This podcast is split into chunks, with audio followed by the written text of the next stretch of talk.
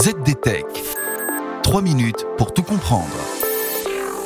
Bonjour à tous et bienvenue dans ZDTech, le podcast quotidien de la rédaction de ZDNet. Je m'appelle Marine Loust et aujourd'hui, je vous explique pourquoi et comment un pays entier a été privé d'Internet à cause d'un tournoi de Minecraft qui a très mal tourné. Dans Minecraft comme dans Squid Games, tous les coups sont permis, même les cyberattaques. Nous sommes en Andorre, la principauté coincée entre la France et l'Espagne le samedi 22 janvier dernier. Les Squidcraft Games battent leur plein. Mais voici qu'une coupure Internet tout à fait intentionnelle éjecte plusieurs joueurs de la compétition. Alors, pour commencer, c'est quoi les Squidcraft Games? Inspiré par la série à succès Squid Games, ce tournoi en ligne se déroule dans l'univers du célèbre jeu Minecraft.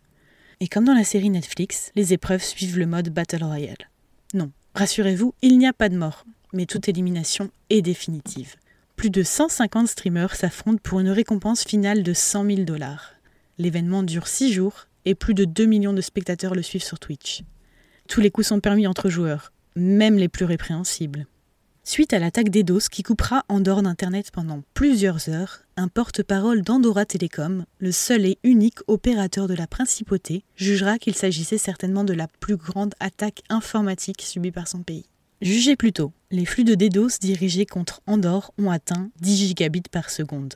Plus de 3 millions de machines, situées dans plus de 50 pays différents, auraient été utilisées pour mettre hors service le réseau. Si l'attaque n'a pas été revendiquée, son timing semble indiquer que les compétiteurs andorrans étaient les cibles véritables de cette attaque. Le but? Saturer l'Internet du pays pour les éjecter de la compétition. Et ça a marché. Huit joueurs habitant dans la principauté sont immédiatement déconnectés et de fait éliminés de la partie. Mais les participants ne seront pas les seules victimes de cette grosse cyberattaque. C'est toute la principauté qui se retrouve soit totalement privée d'Internet, soit avec une connexion très ralentie. L'histoire ne dit pas si de rage les joueurs furieux ont ressorti les Legos du placard. Mais c'est peut-être l'une des premières fois que le réseau Internet d'un pays entier devient la victime collatérale d'un tournoi de e-sport qui tourne mal. Et voilà, on a fait le tour du sujet. Pour en savoir plus, rendez-vous sur zdnet.fr et retrouvez tous les jours un nouvel épisode du ZDTech sur vos plateformes de podcast préférées. ZDTech. 3 minutes pour tout comprendre.